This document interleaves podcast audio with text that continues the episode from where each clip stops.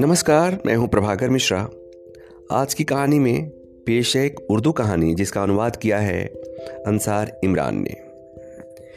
एक बार एक चीते ने कुत्ते से पूछा कि तुम्हें मनुष्य कैसे लगे? कुत्ते ने जवाब दिया कि जब वे किसी का तिरस्कार करते हैं, उसे कुत्ता बुलाते हैं।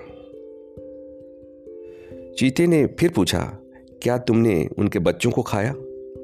कुत्ते ने जवाब दिया, नहीं। क्या तुमने उन्हें कभी धोखा दिया? कुत्ते ने कहा, नहीं।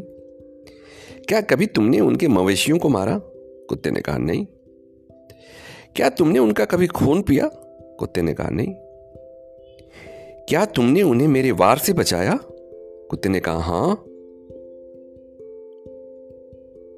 फिर चीते ने पूछा कि, लोग बहादुर और होशियार किसे कहते? हैं कुत्ते ने कहा, लोग तो चीते को ही बहादुर और होशियार कहते हैं। फिर चीते ने कुत्ते से कहा, क्या हमने शुरू से ही तुम्हें सलाह नहीं दी थी कि तुम चीता बनकर हमारे साथ रहो?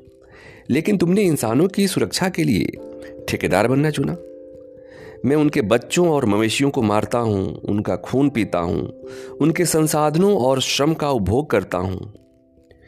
फिर भी वे न केवल मुझसे डरते हैं, बल्कि अपने नायकों को चीते के रूप में वर्णित करते हैं।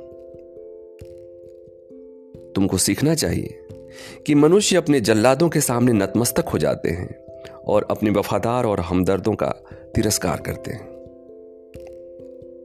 बस इतनी सी कहानी थी।